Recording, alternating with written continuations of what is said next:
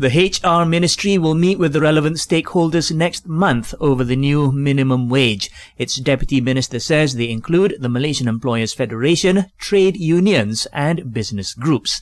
He adds the government wants to ensure that businesses do not suffer because of its implementation. But at the same time, everyone must be sympathetic to the needs of low income earners who have had to deal with higher living costs.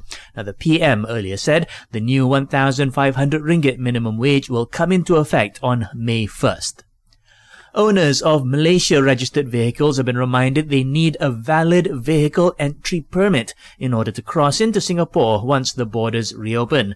The Singapore Land Transport Authority says they can apply for the VEP online via its OneMotoring website.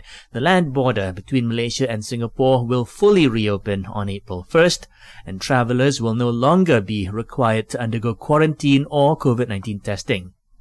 Meanwhile, Johor police assure they will be ready for the reopening of the land border with Singapore. The state police chief says the tasks of its officers and personnel will be streamlined to ensure that cops can meet any challenges ahead.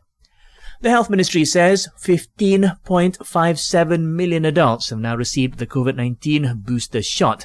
As for adolescents, 91.5% are fully vaccinated. 36.1% of kids aged 5 to 11 have taken their first dose under the PICKids program. The Federation of Malaysian Manufacturers says it is in talks with the Prisons Department to hire prisoners on parole to help fill the industry's manpower shortage. It told the NST it's looking into this while it waits for migrant workers to return to the country. And the consumer price index rose 2.2% year on year in February, driven mainly by an increase in food prices.